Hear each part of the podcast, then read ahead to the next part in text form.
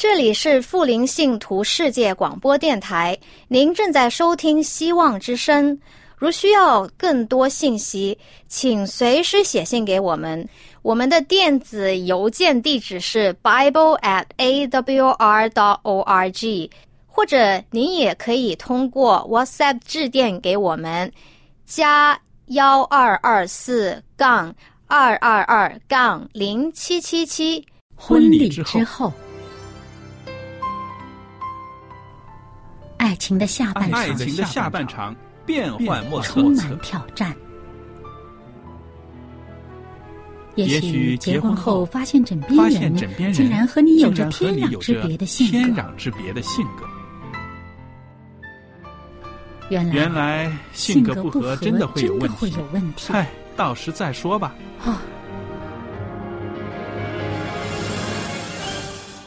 婚姻充满了不可思议的惊叹和风险，难以理解的神秘和惊奇，独特的喜悦和哀伤。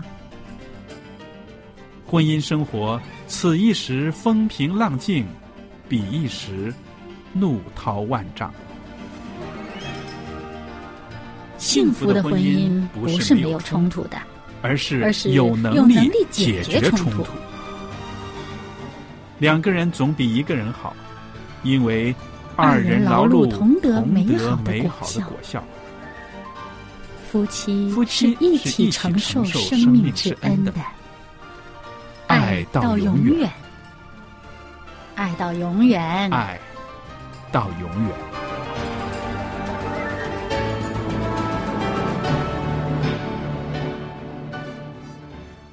各位亲爱的听众朋友，大家好。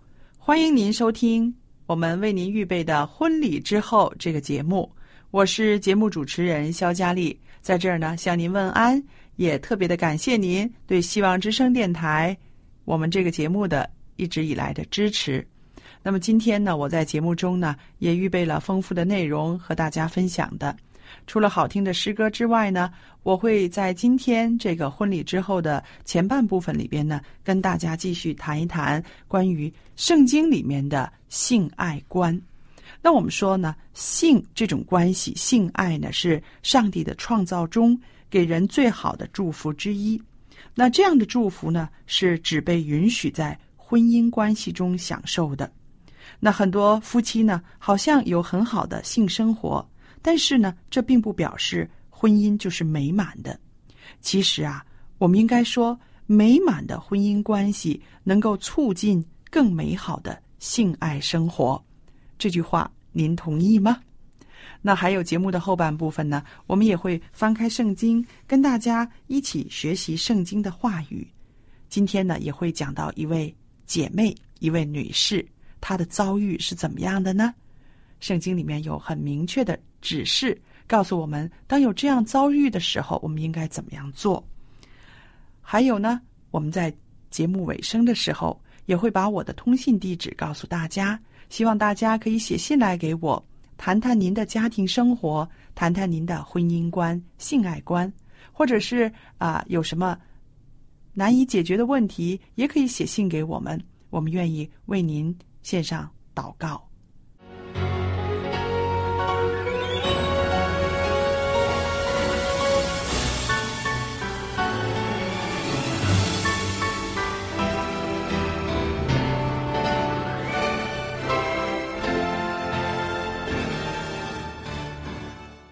那我们今天呢，在这儿呢，跟大家谈谈圣经里面的性爱观。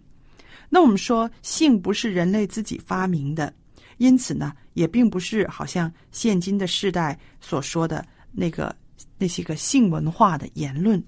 现在呢，这种性观念呢，很多都是说到它只不过是啊，寻求肉体上的一种刺激，或者是纵情享乐，跟爱或者是承诺没有什么关系的。那这是现今世代的这种言论，但是我们追溯到圣经里面呢，在创世纪二章二十四节说什么呢？因此，人要离开父母，与妻子联合，二人成为一体。两个人成为一体，是指当初上帝创造人的时候，也创造了性的这个事实。性欲是上帝的赏赐，那么性生活呢，也可以说是上帝的计划。它不仅是为了繁衍后代，也是让夫妻两个人能够表达爱恋的方法，用以呢增进夫妻之间的感情。那么性生活必须呢只限于婚姻之中，并且要遵行上帝的原意，才能够带来快乐。而二人成为一体。一体的意思当然不是各走自己的路，或者是只用啊利用对方来满足自己的欲望。真正的意思呢，他是说要结合在一起，要经历性爱，视性为真诚相爱的一个机会，并且让性爱呢成为配偶生命中的祝福。那其实婚姻关系中的性爱呢，如果能长久。首先要在于亲密关系的这种建立，这种亲密的关系不只是夫妻关系的亲密，而且是夫妻两个人学习怎么样亲近上帝，并且一起经历神，由此所产生的这份满足的关系呢，就可以让两个人呢可以啊更紧密。我们说真的是很贴心，心贴心。那既然性是上帝创造的。那所以呢，我们也应该让上帝介入到这种亲密的关系中。也就是说，在夫妻生活中，我们应该有上帝在我们中间。因此，当丈夫、妻子和上帝的关系越亲密，彼此的关系也就会啊更加的怎么说呢？更加的联合在一起。在与上帝亲密的关系中，也就是能够把上帝的爱，还有啊关怀。体谅、包容和饶恕等等，这种上帝的性情呢，灌注于夫妻相处的生活上。所以说呢，与上帝的关系越近，夫妻之间的爱呢，也就会越深厚。那么性关系的发展呢，也就会越来越和谐了。那我们说这种三角联盟的属灵的亲密关系，也就是让上帝参与在婚姻当中。如果没有上帝的参与，他的慈爱和他的恩典没有办法在两个人的关系中发挥作用。因着神参与在夫妻关系中，所以呢，就是三股合成的绳子不容易折断了。这是传道书四章十二节提醒我们的。因此，我们说婚姻要有美好的果效，同时才能够享受到婚姻中最愉悦、满足的性生活。而夫妻之间的心灵的距离呢，是基于他们每个人，就是这两个人个别的跟上帝的距离。夫妻两个人越亲近上帝，双方的关系就会越亲密；但是当他们越远离神，双方的关系呢就会越来越疏远。因为我刚刚呢也说了，因为上帝的一些品性，在我们夫妻的关系当中的时候呢。这种关怀、体谅、包容和饶恕，以及爱等等的性情呢，也会参与到我们的生活当中。但是如果两个人里面只有一方亲近神，另一方并不愿意，那属灵的亲密关系呢，肯定会受到影响的。但是呢，我也深信，因着上帝的恩典和怜悯，他仍然可以更多的介入到人们的婚姻里面。因此，夫妻之间、个人和上帝的关系真的是非常重要的。夫妻需要常常在一起祷告、分享。也许呢，会有人问说：“但是也有很多非基督徒的婚姻似乎也很相爱，他们也彼此忠诚。难道没有基督，夫妻就不能够建立亲密的关系吗？”那在我看来呢，这些外表看来很坚固，但是呢。随着时间的流逝，还有日渐积压的生活琐事压力，通常呢都没有办法抵挡艰难的日子所带来的冲击和压力。那当然，我们说啊，也有一些非基督徒的朋友，他们的婚姻中呢也有很多饶恕，也有很多体谅，也有很多包容。但是不要忘了，这些品性是从上帝来的。也许他们还没有认识上帝，但是也许他们从爸爸妈妈的身上，或者是他们在婚姻中坚持了这种品性，关怀、饶恕、包容，所以呢，婚姻才能够有基础。那么呢，另外呢，我们说到呢，上帝所创造的性和现在世俗上大家谈论的性爱，其中有一些分别的，而最大的区别呢，就是在于心灵和肉体上对性生活的专一。也就是说，对配偶在性爱上的委身和承诺，没有承诺的夫妻关系会令性生活经不起考验的。有一个男人，他的名字呢叫做路易斯，在他妻子患病的五年的这段长时间里面呢，他白天都是努力的工作养家，晚上呢他就要照顾在病榻上的妻子。他是一个健康的男人，当然他也有性的需要。有的时候，诱惑的声音常常在他的耳边作响，不停的对他说：“反正你的妻子已经是快死的人了，为了填补空虚、满足性需要，即使和其他的女人发生性关系，也没有什么不对呀。你现在是逼不得已吗？除了面对妻子一步步的走向死亡，路易斯呢，他还要忍受这种欲望的煎熬。”他内心与这种诱惑的痛苦常常交战，可是他并没有降服。凝视着昏迷中的妻子，他仍然忠心谨守十年前和妻子所立下的婚姻的盟约。当年他们在上帝的面前，在亲友的面前有一个承诺，就是他们的夫妻关系是到死才能够为止的，到死才是一个尽头的。如果没有一个是去世的，他们仍然要持守这个婚姻的誓约。当他的妻子过世的时候，他光荣的站在他的妻子的墓前，告诉他说：“他谨守了爱的盟约，即使人们多次的认为他再也没有办法挨下去了。”当时，这个男人。他无怨无悔的告诉妻子：“我持守了婚姻的盟约。”这种专一的婚姻关系，这种专一的性爱，就表达了婚姻盟约中的真正的意思。它的其中的一个特点呢，就是说，你要向对方表明，我要保持性方面的贞洁，即使我在婚姻中得不到性的满足。我要在性以及情感上要忠实，即使我的伴侣没有办法成为良伴。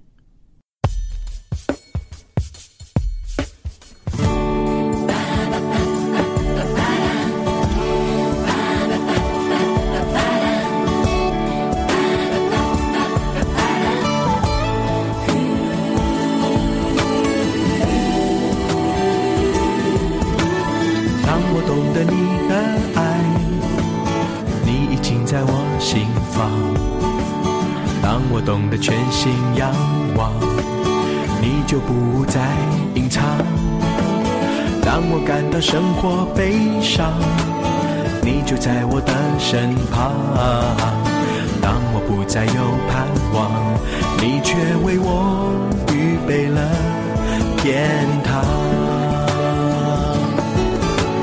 当我问你为何爱我？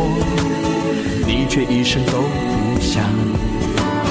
当我问你为何找我，你说你现在不会明白。当我在绝路中彷徨，你却静静来到我的身旁。当我眼泪失控的流下，你却轻轻轻轻安抚我。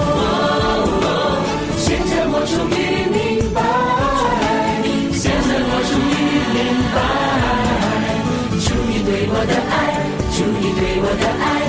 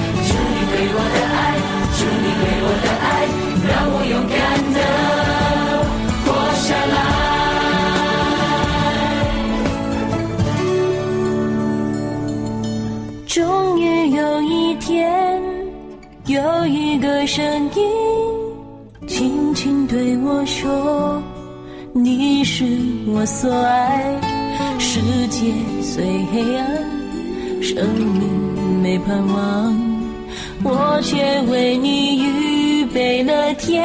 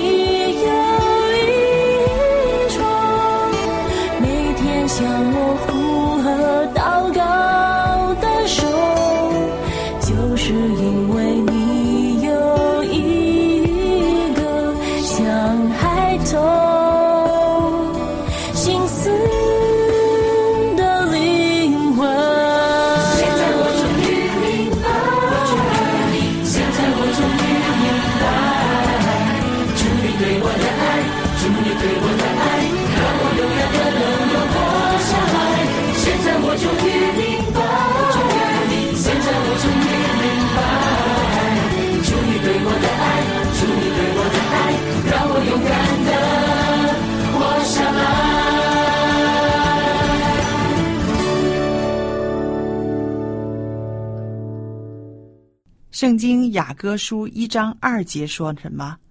因你的爱情比酒更美。我们说，在性生活这方面呢，确实是需要以爱为基础的。我们常常听到有人说：“我真厌倦了，什么事情都是一成不变的。”的确，郁闷不快乐的配偶抱怨着呢，另一方面也不会高兴。只有精神不正常的人呢，才会以为用一成不变的方法做一成不变的事情会有不同的结果。我们说，上帝呢，也在婚姻关系里面呢，也给我们注入了一些热情。上帝用热情来在我们的婚姻中制造一些突破和进展。好了，说一说什么是热情呢？那就是一种追求共同成长。要在基督里合而为一的强烈的爱情和渴望，有的时候爱情会失去它原来的火热，不是因为爱情已经飘然远去，而是啊，因为生活中许多琐琐碎碎的事占据了我们的心思和注意力。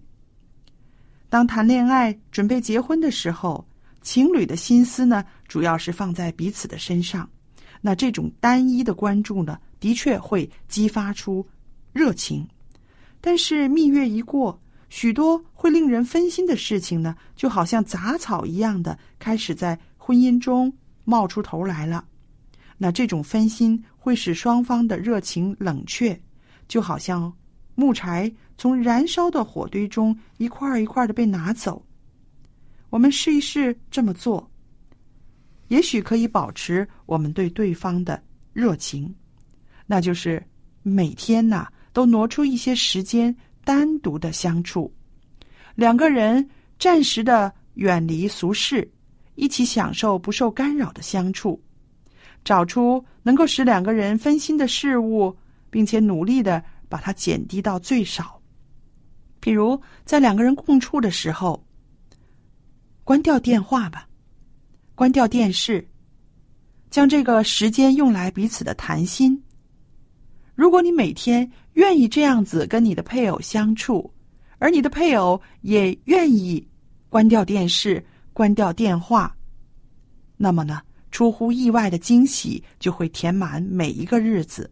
还有一样不要忘了，就是彼此送送礼物，或者是虽然夫妻之间常常见面，但是写个小纸条表达你的爱意，通通电话也行啊。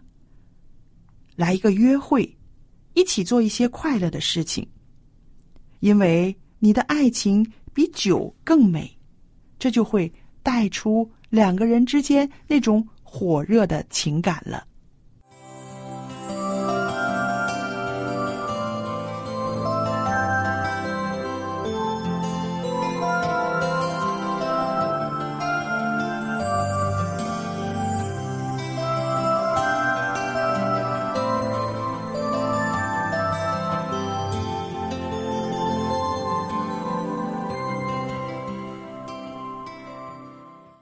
朋友们，今天呢，我要跟您分享的经文是在《创世纪》十六章十三节。《创世纪》十六章十三节讲到夏甲，夏甲的一生也是颇为传奇的，对不对？我们看看这节圣经怎么说。圣经说，夏甲就称那对他说话的耶和华为看顾人的神，因而说，在这里我也看见那看顾我的吗？说到夏甲的话呢，我们一定会想到亚伯拉罕，对不对？亚伯兰在迦南地寄居了十年，仍然没有孩子，于是呢，他就娶夏甲为妾，好从他得儿子。夏甲怀孕后，见自己有孕了，撒来却没有，就轻看撒来，也就是说他的主母，也就是说亚伯兰的原配撒来。撒来当然不愤气，受到轻视。就向亚伯兰投诉，并且苦待夏甲泄愤。夏甲给撒来苦待，亚伯兰怎么样呢？他的反应是视若无睹。于是呢，夏甲苦无办法，他只好逃走了。一个怀孕的女人逃跑，而且她所处的地方呢是沙漠地带，在旷野，在沙漠。我们的上帝是怜悯人的，对不对？他没有因为夏甲的身份而轻视他。在旷野，耶和华的使者向夏甲显现，应许他的后裔繁多。夏甲于是呢，就称耶和华为看顾人的神，就是刚刚我们读的那个经文了，对不对？他又给儿子起名叫以实玛利，意思呢就是神听见的意思。十四年以后，撒来已经改名做撒拉了。他生了一个儿子，夏甲的儿子嬉笑他。撒拉于是叫亚伯拉罕把夏甲的母子赶走。夏甲唯有离开家园。后来他在旷野迷了路，放声大哭。耶和华的使者从天上呼叫他，应许他孩子的后裔要成为大国。上帝的应许后来应验了，以实玛利是阿拉伯人的祖先，他的后代与以色列人世世为仇。在加拉太书，保罗以此作为比喻，说明那按着血气生的要逼迫那按着应许生的。夏甲被苦待的时候，遭到被赶走的命运，可以说是。际遇非常非常的不幸，理由是什么呢？他是埃及人，不是希伯来人，是使女，不是主母，身份地位卑微是原因之一，而她行为不当就是更大的原因了。当她怀孕之后，她轻看她的主母，她的儿子也嬉笑主母，这种轻看嬉笑。其实呢，就是一种骄傲自大，也是一种不分尊卑，更是一种不懂得尊重人的表现。夏甲，他受到了管教。夏甲，他也亲自的看到了上帝对他的施恩保护。好了，从夏甲的行为上，让我们想一想，我们有没有在人际关系中感到不快乐呢？这种不快乐是不是因为我们的地位微小呢？又或者是问题可能是一些骄傲？也许一些微小的举动，比如轻视、嬉笑别人，就足以表露我们骄傲的心态。我们或许有少许的成就，有一点点的身份地位，有一点点的提升，就沾沾自喜，觉得别人不及自己。我们有权嘲笑别人，因为他比我笨，因为他没有我本事，因为他没有我强。但是我们的上帝是恨恶骄傲的，上帝阻拦骄傲的人，将自高的降为卑。然而受苦是暂时的，因为天父管教儿女，并非要把他们置之于死地，乃是要他们学习圣洁，学习谦卑。当骄傲的人学会了谦卑之后，上帝还是会看顾他们的。心灵的回响，主是管教骄傲的人的主，可是至终还是会看顾他们。那么，我们就要查看一下，我们有没有骄傲，有没有轻视别人的态度。我们也要学习以谦卑的心。求主看顾。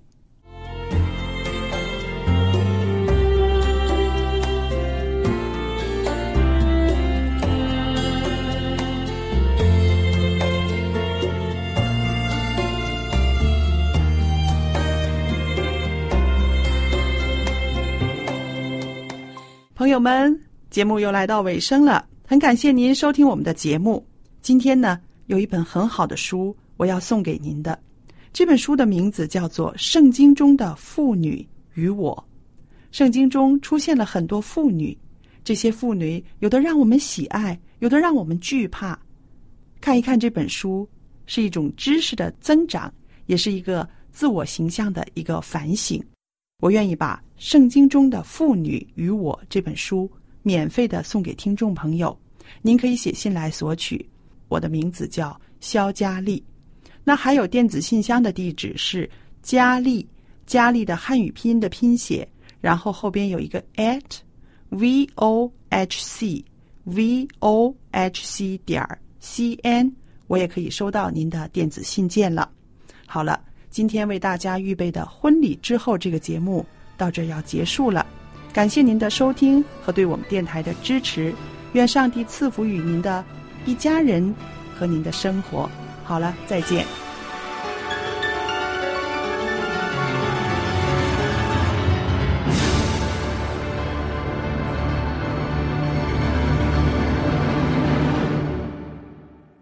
这里是富林信徒世界广播电台，您正在收听《希望之声》。